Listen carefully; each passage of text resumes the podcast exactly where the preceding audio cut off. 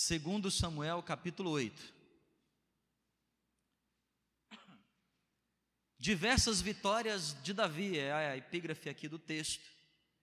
Diversas vitórias de Davi. Diz assim o verso 1.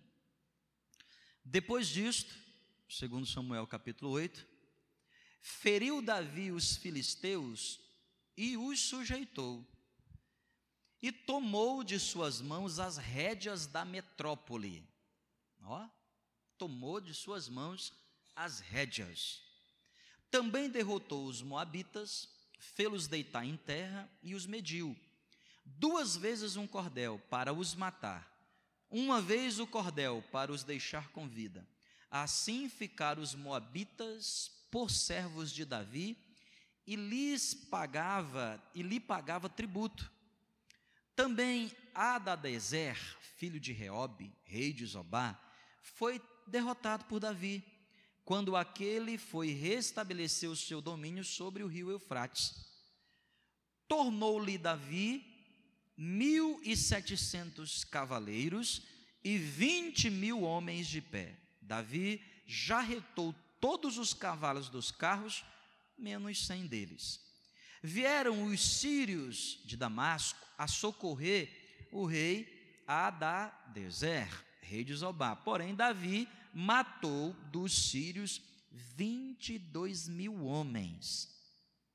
Davi então pôs guarnições na Síria, de Damasco, e os sírios ficaram por servos de Davi e também lhes pagava, lhe pagava tributo. E o Senhor dava vitória a Davi por onde quer que ia. Vamos continuar, olha o que diz o verso 7. Tomou Davi os escudos de ouro que havia com os oficiais de Adadezer e os trouxe a Jerusalém.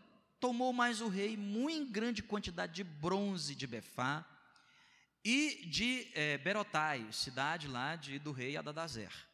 Então, ouvindo Toi, rei de Amate, que Davi tinha derrotado o exército de Adadazer, mandou seu filho Jorão ao rei Davi para o saudar e congratular-se com ele por ter pelejado contra Adadazer e pô-lo a vê-lo ferido, porque esse rei contínuo fazia guerra contra Toi. Jorão trouxe consigo objetos de prata, de ouro e de bronze, os quais também o rei Davi consagrou ao Senhor, juntamente com a prata e o ouro que havia consagrado de todas as nações que outrora sujeitara. Da Síria, de Moabe, os filhos de Amon, dos filisteus de Amaleque dos despojos de Adadazé, filho de Joabe, rei de Zobá. Ganhou Davi renome quando, ao voltar de ferir os sírios, matou 18 mil homens no vale de Sal. Pôs guarnições em Edom, em todo o Edom pôs guarnições, e todos os edonitas ficaram por servos de Davi. E o Senhor dava vitórias a Davi por onde quer que ele ia. Que impressionante, irmãos, esse texto, né? Apesar de ter uns nomes assim de personagem meio difícil e diferente, mas o texto está relatando aqui as diversas vitórias de Davi. Por onde Davi passava, ele era bem sucedido. Tudo que Davi intentava fazer, Deus o abençoava de tal maneira que quando ele não conquistava aquele reino para si, aquele reino não somente lhe ficava por servo, mas lhe pagava tributo. E Davi se engrandecia cada vez mais, de tal maneira que Deus exaltou o nome de Davi, renome de Davi ficou conhecido em toda aquela região. A vida de Davi andava para frente, como a gente sempre diz, né? Vamos orar? Eu quero meditar com vocês aqui nesse texto. Pai, nós estamos aqui na tua presença essa noite e eu quero pedir que o Senhor fale conosco. O Senhor tem múltiplas maneiras de nos abençoar. Eu quero pedir nessa noite aqui que o Senhor se faça presente e nos dê a entender por que Davi foi uma pessoa tão vitoriosa. Ajuda-nos a sermos como Davi nesse aspecto. É a minha oração em nome de Jesus. Amém. Amém, irmão? Quem pode dizer amém? Deixa eu beber uma aguinha aqui para molhar o bico, né?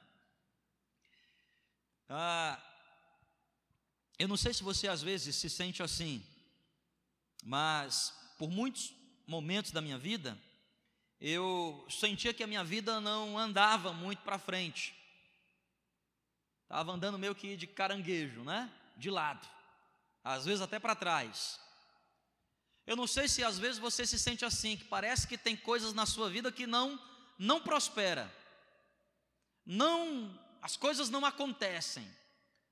E às vezes a gente passa a buscar a Deus e a gente se converte, entrega a nossa vida ao Senhor, passamos a fazer algumas coisas e a nossa vida continua não prosperando, não acontecendo como gostaríamos que acontecesse. Às vezes nós até olhamos algumas pessoas e, e, a gente vê assim, poxa, parece que Deus ama mais aquela pessoa do que a mim, porque eu vejo a vida de fulano e como a vida está andando e como as coisas estão acontecendo, eu me sinto é, como alguém que parece que eu estou até debaixo de uma maldição. Tudo que eu intento fazer nunca dá certo direito.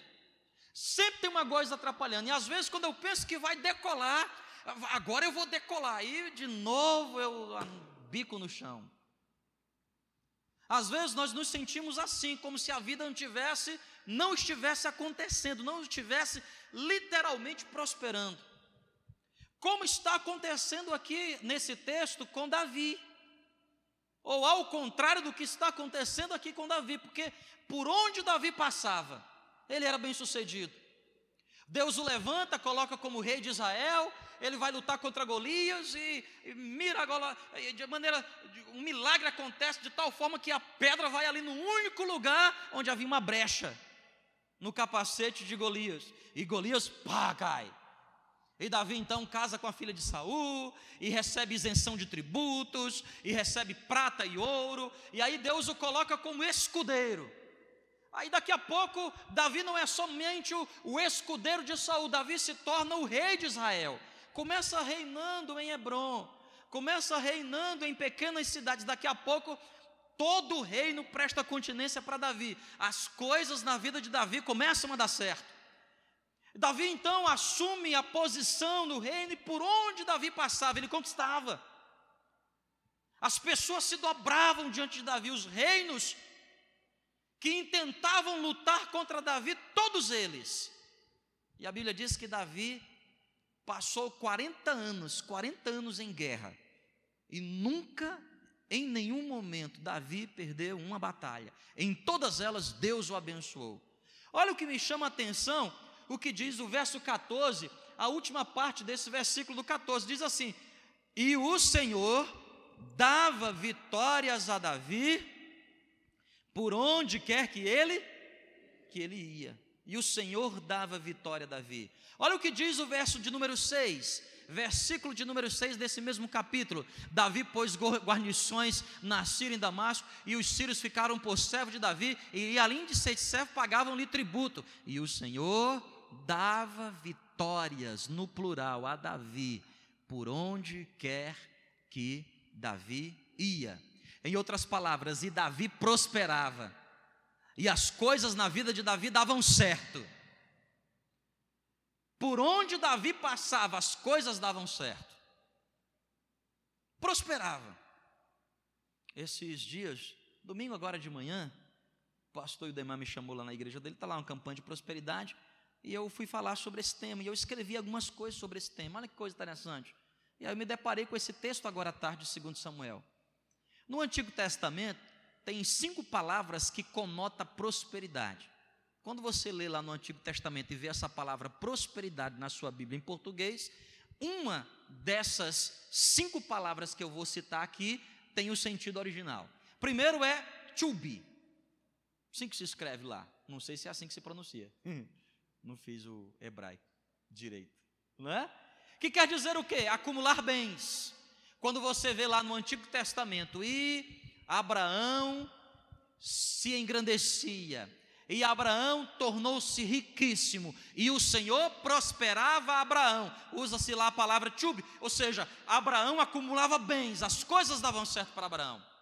Quando você via, por exemplo, que o seu filho, o filho de Abraão, prosperava, usava-se a palavra shelev, que quer dizer tranquilidade. Uma das palavras, uma das traduções para a palavra prosperidade é tranquilidade. Não somente acumular bens, porque tem muita gente que acumula as coisas, mas não tem tranquilidade. Tem muita gente que acumula as coisas, mas não vive com tranquilidade. A palavra está falando o seguinte: olha, tranquilidade. Há uma outra expressão que se usa no Antigo Testamento que é shalom. De onde vem shalom? Que shalom quer dizer o quê? Quer dizer o quê, gente? Paz. Esta palavra shalom aqui, que, que também quer dizer prosperidade, ela quer dizer o seguinte: totalidade. É quando você encontra paz, não somente com Deus, mas você encontra paz nos seus relacionamentos familiares, e você encontra paz, paz também com o seu bolso. Uma paz completa. A outra palavra que se usa no hebraico também é chobi, que quer dizer literalmente ficar rico. Aí eu fui lá no Novo Testamento, disse, deixa eu ver como é que é traduzida a palavra prosperidade no Novo Testamento. Eu encontrei duas expressões. A primeira é eu dou, que quer dizer alguém que é próspero é alguém que consegue bons resultados.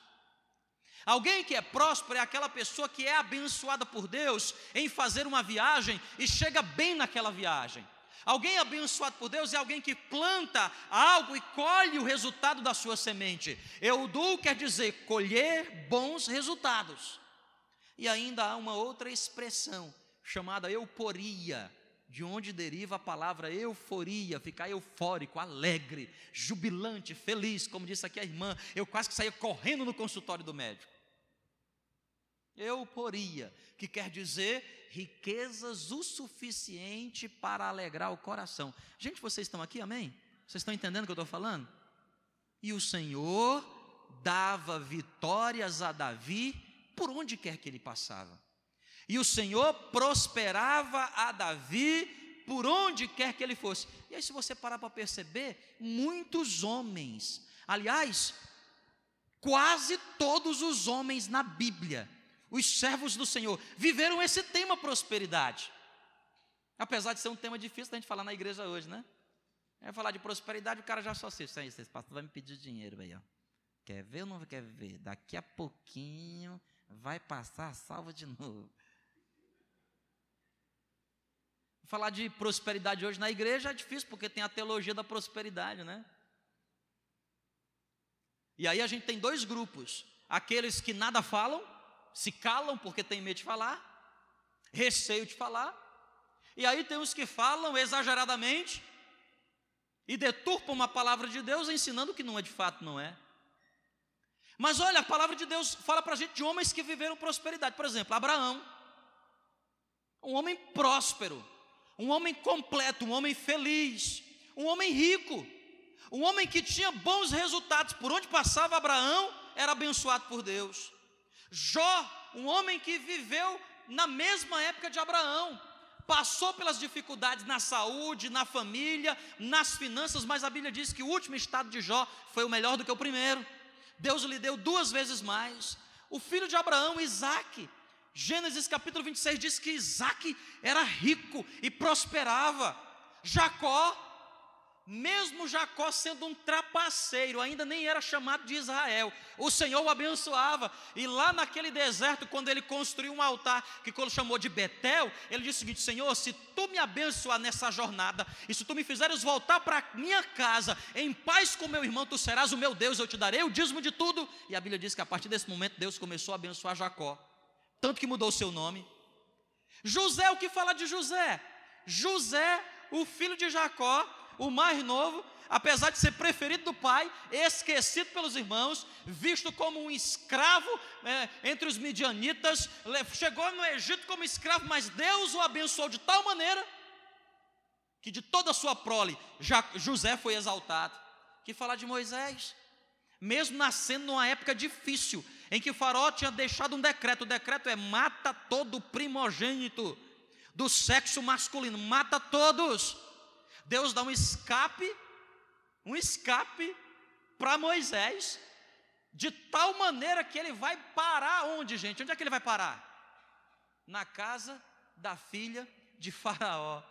E por onde quer que Davi ia, Deus o abençoava. Você percebe que há um mover de Deus na vida daqueles que o servem?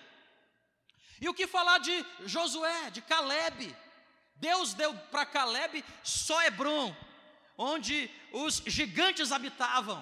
O que falar de juízes como Sansão, como a juíza Débora, de Gideão?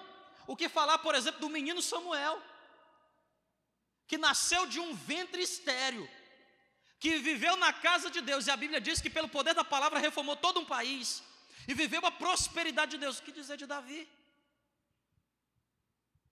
Capítulo 7 diz que, que Natan chegou para Davi e diz assim: Ô Davi, olha o que Deus está dizendo. Eu que te tirei do meio das malhadas. Sabe o que, é que são as malhadas? É que em Israel se, se cria muitas ovelhas e as ovelhas branquinhas são as, as top. Série 1, classe A. As malhadas, as malhadas, as malhadas. Quem está entendendo, diga amém. Aí Deus diz assim: Ô Davi, eu te tirei lá do meio das, das quê? Das malhadas. Tipo assim, você não tinha valor nenhum. E te coloquei como rei. O que falar de, do filho de, de, de Davi, o tal do Salomão? Filho, filho de uma mulher que ele tinha adulterado. O que falar de Daniel, gente, que cresceu, chegou uma adolescente na Babilônia, passou Nabucodonosor, Belsazar, Ciro, Dário, passa todo mundo, mas Daniel continua lá. Que falar de Neemias, o copeiro do rei. Ei, escuta aqui, ó. Deus tem projeto de nos fazer felizes, de nos abençoar, de nos fazer prosperar. Você crê nessa verdade? Você crê nisso? É a grande pergunta que eu quero responder, meu pastor, mas por que eu não vejo essas coisas direito aí? O que é que eu não esse negócio aí? E quanto mais eu oro, mais assombração me aparece. Estava até querendo vir de manhã e de tarde aí, mas não vou vir não. Vou vir. Não vou vir não, porque se eu vier aí, eu já sei, o bicho se levanta contra mim. É assim, pastor. Eu vou ficar quietinho na minha, ó, seis horas. Vou seis horas por mim. Vocês oram, não é de manhã nem de tarde, é vocês oram por mim. Às vezes a gente se sente assim, sim ou não? Quem se sente assim, não levanta a mão, para eu não saber, não é? Porque sou temente a Deus e as coisas muitas vezes não dão certo para mim. Eu encontrei a resposta a estas perguntas no capítulo anterior. Abra aí comigo, 2 Samuel, capítulo 7. Olha o que diz a palavra de Deus a partir do verso 1. Olha o que diz o verso 1. Sucedeu que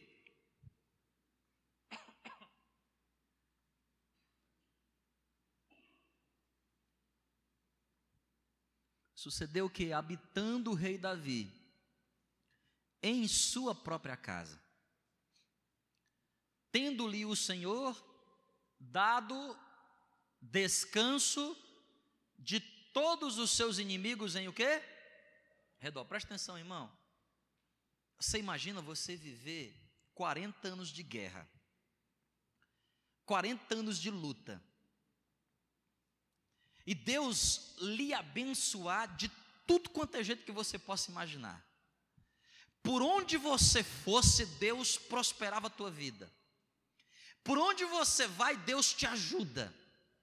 Aí você, depois de 40 anos de luta, chega o tempo que Deus te dá o descanso.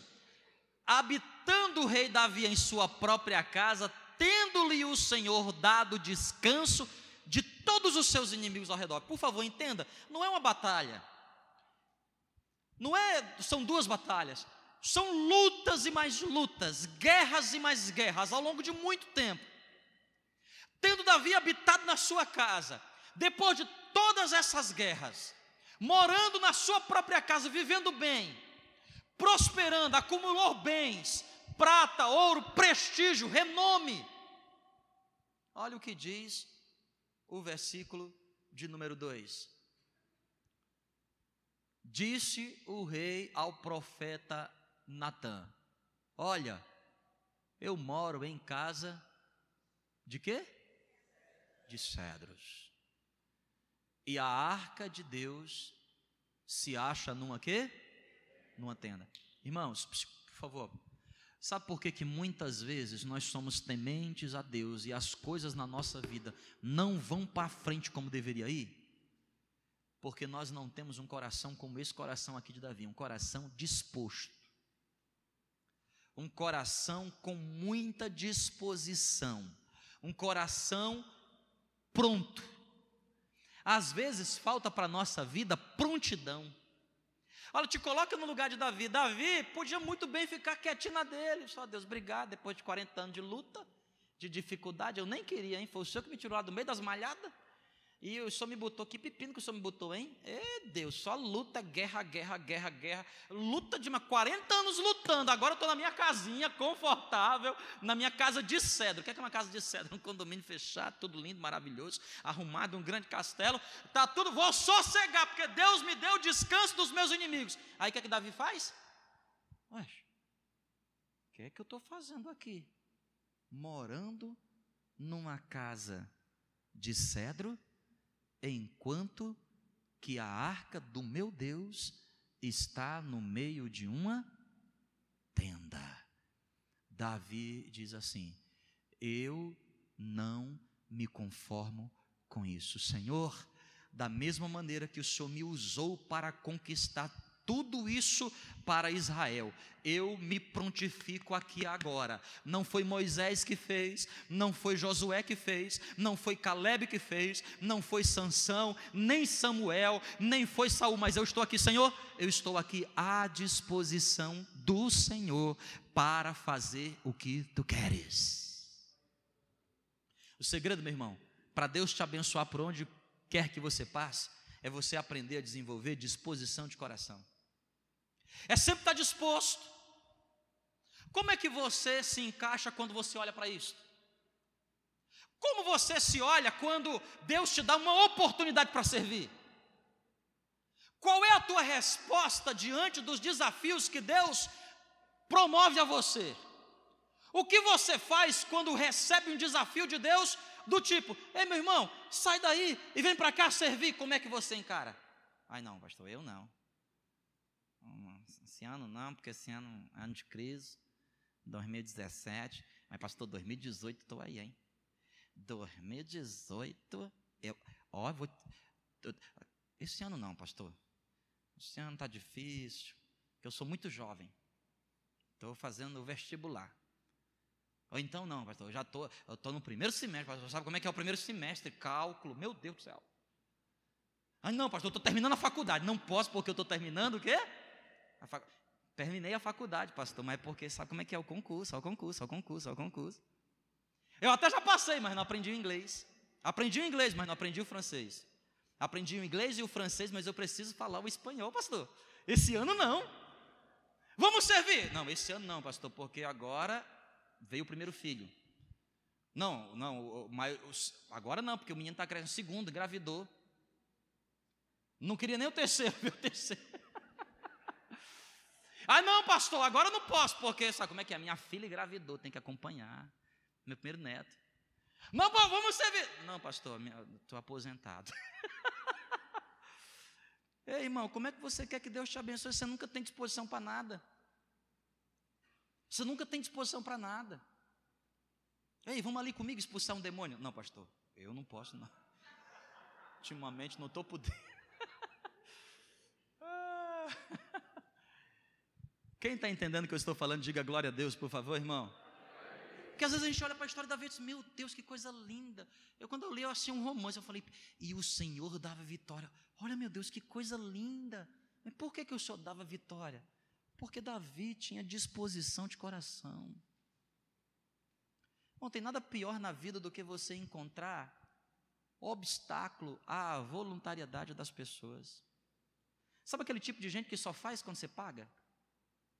Sabe aquele tipo de gente que nunca. Sabe aquele. Olha, escuta, é aquele empregado da empresa que qualquer serviço extra que ele quer fazer, ele diz assim: eu vou ganhar quanto? Eu vou ganhar quanto? Se torna um negócio até mercenário. Por quê? Porque não há disposição para servir.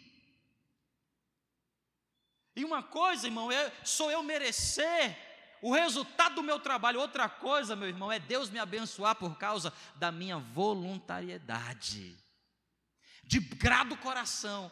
Davi não tinha nada o que fazer ali. Foi ele que construiu o tabernáculo? Não foi. Foi ele que trouxe uma arca? Não foi. Ah, se Moisés, que é Moisés, não construiu, por que, que eu vou construir? É, eu vou ficar na minha casinha aqui. Mas o que é que, o que, é que Davi diz para Natan? Natan, é o seguinte, Natan, eu acho que Davi ele era um cara meio elétrico. Sabe, essas pessoas assim, meio que não conseguem ficar quieta no lugar? Você conhece gente assim, não?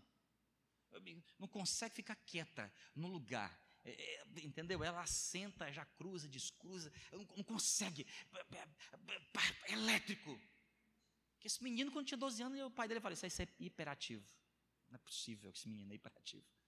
Você vê pelas profissões de Davi. Davi era pastor de ovelha, Davi era músico, marmiteiro, entregador, office boy. Davi era o que mais? Davi era guerreiro, era rei, queria até ser sacerdote. Um dia entrou no templo, comeu os pães lá que não era para ele comer. Não, eu também sou sacerdote. Gente, vocês estão aqui, quem está entendendo o que eu estou falando, diga glória a Deus, por favor. Disposição, irmão. Tenha disposição. Porque quando nós temos disposição para as coisas de Deus, nós somos abençoados pelo Senhor. Não se acomode com a paz que Deus te dá, não se acomode. Olha, eu tenho descoberto uma coisa, eu descobri uma coisa. Deus nos prova em dois momentos da nossa vida, prova o nosso coração em dois momentos. Deus prova o nosso coração na escassez, Deus prova o nosso coração quando você não tem nada, está difícil, complicado, está difícil, Deus prova o teu coração. Mas a prova de Deus mesmo que vale é quando você tem as coisas, você tem paz. Sabe que você acorda aquela semana e você diz assim, mas está meio estranho essa semana. Por quê? Não tem nenhum problema assim grande para resolver. Essa quinta-feira, acho que foi agora, né? Até falei para o Renui, eu falei assim, Renui, eu acho que eu estou em pecado. Falei, por quê, pastor? Veio pouca gente aqui hoje, quinta-feira, no atendimento. Aí ele falou assim, eu acho que foi, veio pouca gente mesmo, pastor. Eu achei super estranho. Eu falei assim, meu Deus do céu, não tem nada para nós fazer não, Renui. Vamos destruir a parede, vamos fazer alguma coisa. Ei, irmão, psiu, escuta. Tenha disposição. Disponha-se, mesmo quando você não deixa, a, sabe, a paz acomodar você. Há pessoas que, que enquanto fazia faculdade, era esforçada, treinada, conseguiu um emprego e se acomodou. Há maridos que, que quando não, não, não, não casou, ficava ali só. E a bichinha lá, ah, esse marido vai ser o melhor marido do mundo. Casou, o bicho se acomodou. Só ronca. Só ronca. E a irmãzinha lá se acorda bem. Mas no namoro era um pentecoste. Casou, irmão, virou um sorvete gelado. Aqui nessa igreja não tem gente assim, mas por aí tem.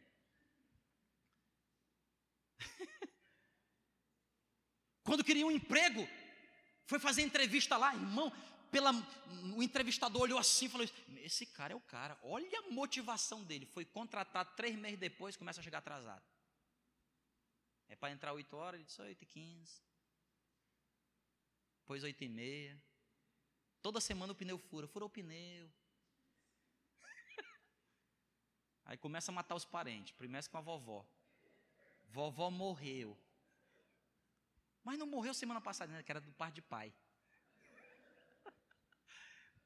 Não tem disposição, irmão. Vocês estão entendendo, gente? Amém ou não amém? Por isso que Deus abençoava Davi, porque Davi era um cara disposto. Você imagina 40 anos de guerra, você está lá no sossego da sua rede, balançando na redinha. Não sei se tinha, mas talvez tinha.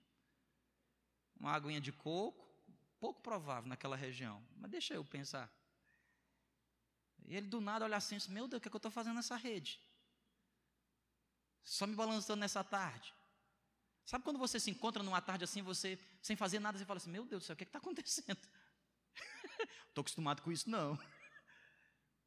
Ei, gente, tenha disposição para servir a Deus. Quer ver o resultado? Presta atenção. Quando nós temos disposição para servir a Deus, as portas dos céus se abrem sobre nós. Segundo segredo, por que, que Davi era uma pessoa tão próspera? Por que, que as coisas davam tão certo para Davi? Olha o que diz o verso de número 1 e 2 de novo do capítulo 7, especialmente o verso 2. Somente o verso 2. 1 Samuel capítulo, 2 Samuel 7, verso 2.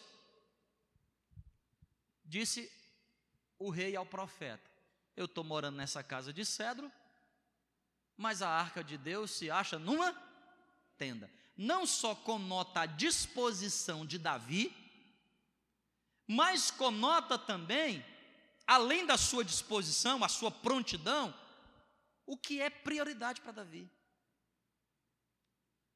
O que é que é prioridade para ele? Irmão, vou falar um negócio para você. Diga-me qual é a sua lista de prioridade que eu digo o tamanho do sucesso que você vai ter. Diga-me o que é que vem em primeiro lugar. Por exemplo, mostre-me tua agenda. Deixa eu fazer uma análise da sua agenda. Faça você em casa. Olhe para a sua agenda. Olhe para o número de compromissos que você tem, a sua agenda revelará as suas prioridades. Tem tempo para tudo, mas nunca tem tempo para Deus. Tem tempo para tudo, mas nunca tem tempo para buscar ao Senhor. É tudo programado, agenda bem acertadinha, mas não tem tempo para Deus. Escuta, filho, como é que você quer que Deus te abençoe? Como é que você quer que a mão de Deus esteja protegendo a sua vida se você não tem tempo para Ele? É como um filho que chega para o pai e o pai doido para estar perto do filho, e, e, o pai, filho, vamos ali brincar, vamos pedalar, filho, vamos, vamos fazer uma coisa junto. O filho diz: Não, não tenho tempo. Eu não tenho tempo. Não dá, papai. Não posso.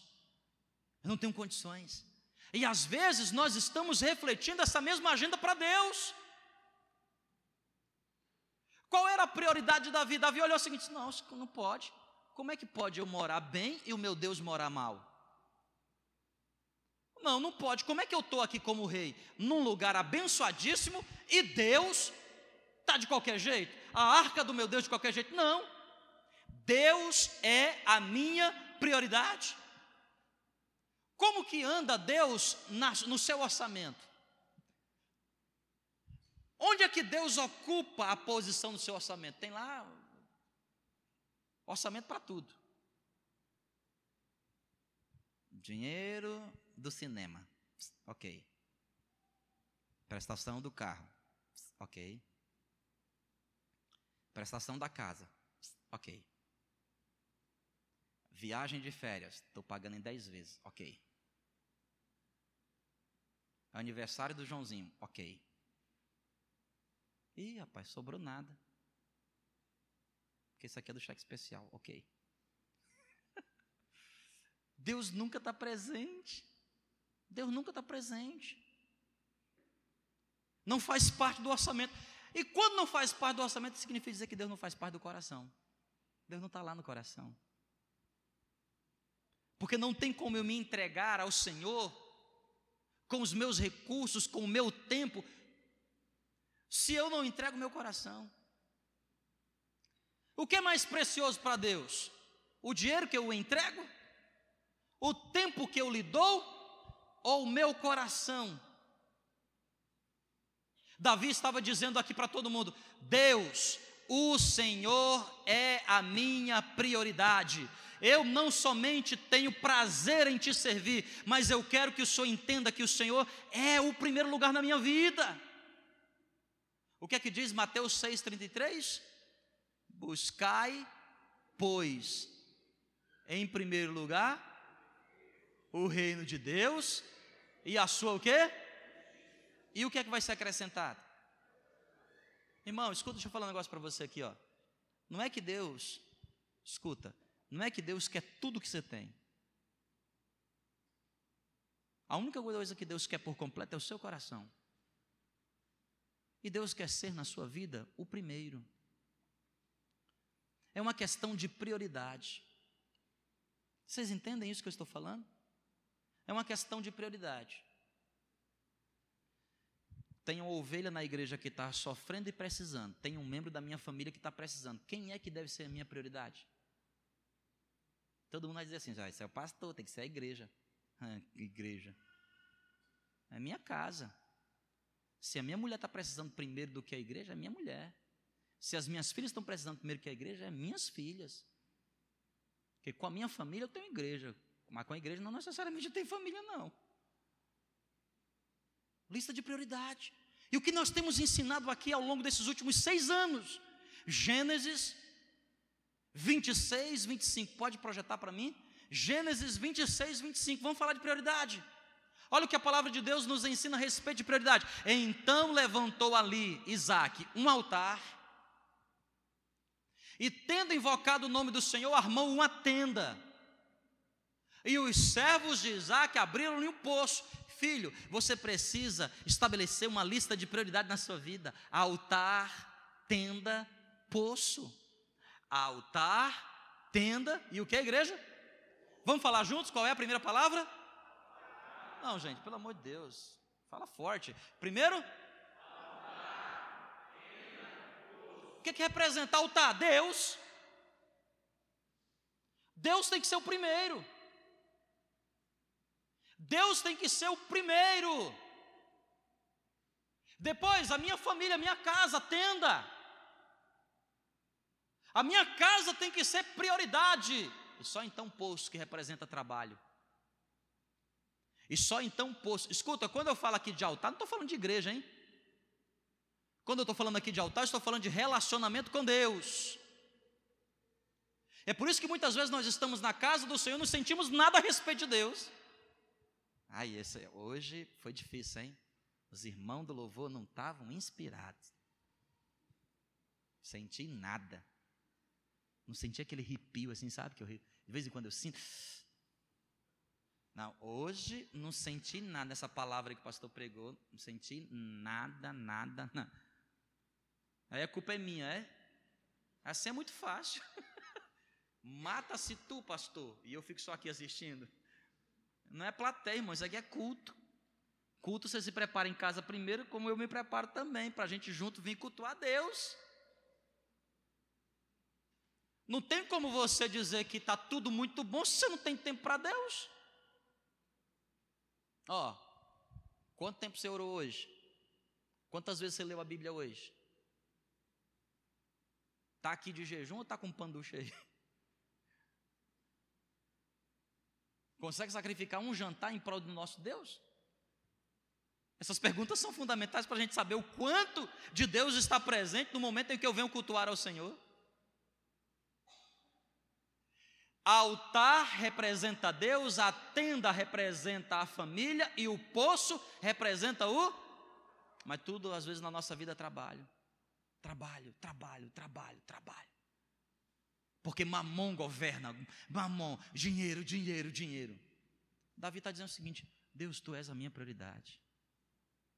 Obrigado porque tu me colocaste aqui. Obrigado porque eu moro num palácio, numa casa de cedro. Obrigado porque não me falta prata e ouro. Mas, Senhor, não são essas coisas que preenchem o meu coração. O que é que preenche o nosso coração? Vamos lá, Salmo 84. Vamos investigar alguns salmos de Davi. Olha o que a palavra de Deus diz no Salmo 84. Para a gente entender esse romance onde Deus é a prioridade para Davi. Salmo 84, verso 1: Quão amáveis são os teus tabernáculos, Senhor dos exércitos.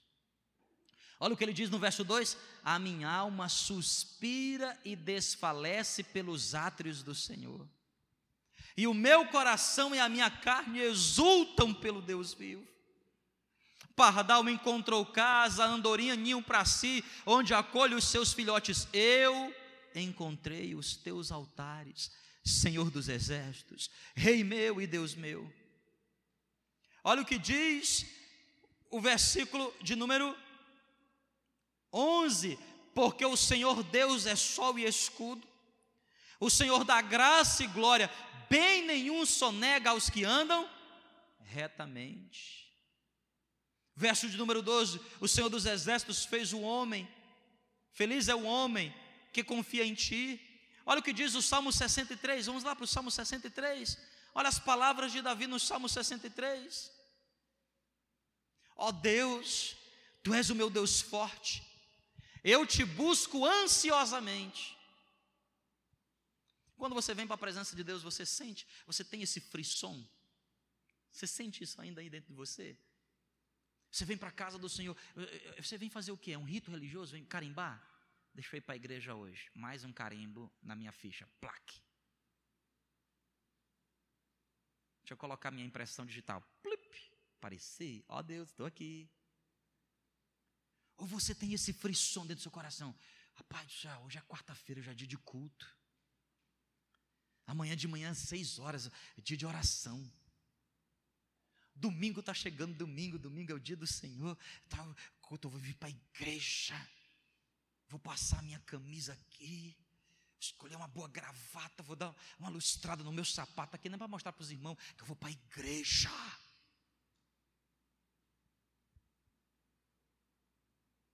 Vou dar um trato aqui no meu carro aqui, porque eu gosto de andar no carro limpinho, porque eu estou indo para onde? Estou indo para a igreja adorar o Senhor. Eu te busco ansiosamente. Ou você vive esse relacionamento com Cristo, que você transforma tudo em religiosidade e não há nada, não há nenhum espaço no seu coração. E às vezes você ainda diz assim: Senhor, por que, que as coisas não dão certo para mim? Não dão certo porque Deus não está sendo a prioridade. Porque quando Deus é prioridade, olha o que diz lá no nosso texto de 2 Samuel, capítulo 7, verso 18. Porque quando Deus é prioridade, nós temos sempre um coração grato. O verso 18 de 2 Samuel, capítulo 7, diz assim: Então entrou o rei na casa do Senhor e ficou perante ele e disse: Quem sou eu, Senhor Deus? E quem é a minha casa para que me tenhas trazido até aqui? Olha a gratidão de Davi. Davi está dizendo o seguinte: Senhor, quem sou eu? Ele veio para a casa do Senhor prestar um culto, e ele, diz, ele dobra o joelho e diz assim: Senhor, quem sou eu? Para que o Senhor tenha me trazido até aqui. Verso de número 19, olha o que ele diz no verso 19: Foi isso ainda pouco aos teus olhos, Senhor Deus, de maneira que também falaste a respeito da casa de teu servo, teu servo para tempos distantes. Isto é instrução para todos os homens, ó Senhor Deus. Ele está dizendo o seguinte: Senhor, primeiro que eu não sou merecedor, não mereço nada do que tenho. E o Senhor, como se não tivesse satisfeito comigo, o Senhor está dizendo o seguinte: que vai levantar um reino eterno a partir da minha casa. Que nunca faltará um descendente meu que se sentará no trono. Senhor, eu não sou digno disto. O segredo das vitórias de Davi é que não somente ele tinha prontidão, não somente ele tinha desejo de servir, não somente Deus representava prioridade na vida dele, mas acima de tudo, Davi era profundamente grato a Deus por tudo o que Deus fez na sua vida. Sabe o que Davi está dizendo aqui? Obrigado, Senhor, porque tu me tiraste lá das malhadas e me colocaste como rei. Mas obrigado também, Senhor, porque tu levantaste Natan para acusar o meu pecado quando eu adulterei com Betseba. Obrigado, Senhor, porque tu guiaste aquela pedrinha que derrotou Golias. Mas obrigado também, Senhor, Porque quando Betseba engravidou aquele filho do adultério, o Senhor levou. Foi tão doloroso para mim, Deus. Eu fiquei sete dias de jejum e pranto pedindo ao Senhor uma resposta. E eu clamei com todas as minhas forças, achando que o Senhor não ia levar aquela criança, porque aquela criança não tinha culpa de nada, Deus. Mas o Senhor levou. Obrigado, Senhor, por tudo que acontece na minha vida. Obrigado, Deus, porque o Senhor levantou Samuel para ungir a minha cabeça. Que prazer gostoso. Mas obrigado também, Deus, pelas dores que eu senti quando meu pai chamou Eliabe e todos os meus irmãos para o jantar de consagração e não me convidou. Gerou uma profunda dor tão grande no meu coração aquela rejeição, Deus. Mas eu estou aqui na tua presença para te agradecer. Eu quero te agradecer, Deus, pelas coisas boas, mas eu também quero te agradecer pelas coisas ruins que acontecem na minha vida. Sabe por quê, Deus? Independente de qualquer coisa, Tu és sempre Deus. E eu, eu sou apenas o teu servo. O segredo de Davi é que Davi tinha uma profunda gratidão no coração. Deus olhava lá do céu e falou assim: Eu vou abençoar esse menino mesmo. Eu vou abençoá-lo. Por onde ele passar, vai conquistar tudo mesmo. Porque ele é grato. Não tem nada pior, irmão, tem nada pior. E quem já sofreu ingratidão sabe do que eu estou dizendo. Não tem nada pior na vida que ingratidão. Eu ainda não encontrei. Traição não é pior do que ingratidão. Aliás, traição é apenas o resultado de um coração ingrato. Calúnia dói. E calúnia é resultado de um coração o quê? Ingrato. Tudo começa com a ingratidão. E o que é que é ingratidão? é você não dar o devido reconhecimento. E o que significa ser grato? É você dizer para Deus: Senhor, tudo que está acontecendo, não estou entendendo é nada. Não sei do que está acontecendo. Mas não estou interessado também. Porque eu sei que tu és o Deus que está acima de tudo e todos. Eu confio em ti. Sabe qual é a coisa mais impressionante para mim de Noé? É que Noé passou quase 100 anos construindo uma arca, preso nessa arca mais de um ano, com um monte de animal, porque Deus disse que ia chover 40 dias, 40 noites, ele ficou lá dentro mais de um ano. Imagina madeira na água, irmão, fede para dedéu. Girafa, elefante fazendo número um, número dois, pensa aquele lugar que é uma bagunça. Não dá nem para fazer um, uma carne assada, porque a madeira vai embora tudo. Mais de um ano. Aí, quando as portas da arca se abrem, a Bíblia diz que todos os animais, irmão, eu fico imaginando o jumento. E o elefante. E a girafa. Pocotó, pocotó, pocotó. É o cavalo, né? E, e, e, e, o jacaré, como é que o jacaré faz? Não sei. E, e, e os filhos de Noé? Ah, sai! Mas imagina você estar tá preso. E todo mundo na euforia. Aí Noé diz assim: ei, ei, op, para todo mundo. Ô jumentinho, peraí. Em on. A Bíblia diz que Noé ergueu um altar de gratidão a Deus. Agora preste atenção. Ele era culpado de estar ali. A terra foi destruída por causa da impiedade dos homens. Noé achou graça porque era justo e temente a Deus. Às vezes a gente olha para a gente e diz assim: não é o que eu estou passando aqui, ó, não é para eu passar, é injusto. É injusto. Eu purifiquei as minhas mãos. Eu lavei meu coração. É injusto. Só Ele, irmão, sabe o que é justo e o que é injusto. A nós não compete julgar. A nós só compete agradecer. Quem aqui quer viver essa prosperidade aqui para sempre? Diga glória a Deus. Coração grato, coração disposto, coração que sabe priorizar Deus. Vamos ficar de pé, juntos em nome de Jesus?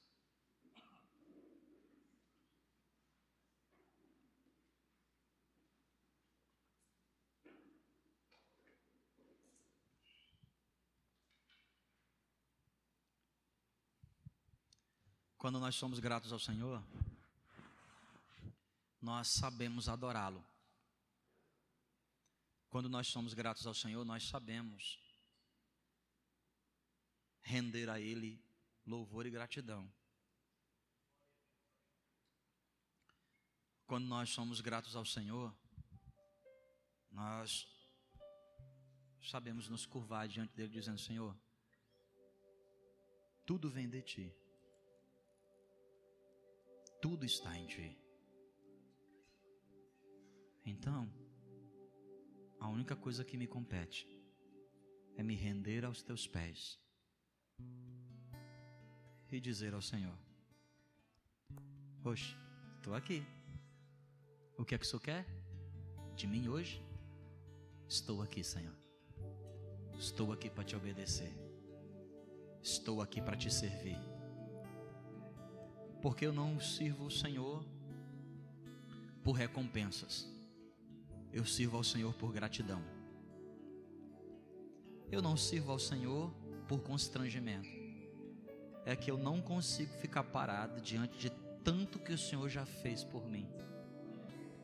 Eu não era nem para estar aqui, mas o Senhor foi misericordioso comigo, levantou-me dos laços de perdição, tirou-me de um lamaçal e pôs os meus pés sobre uma rocha.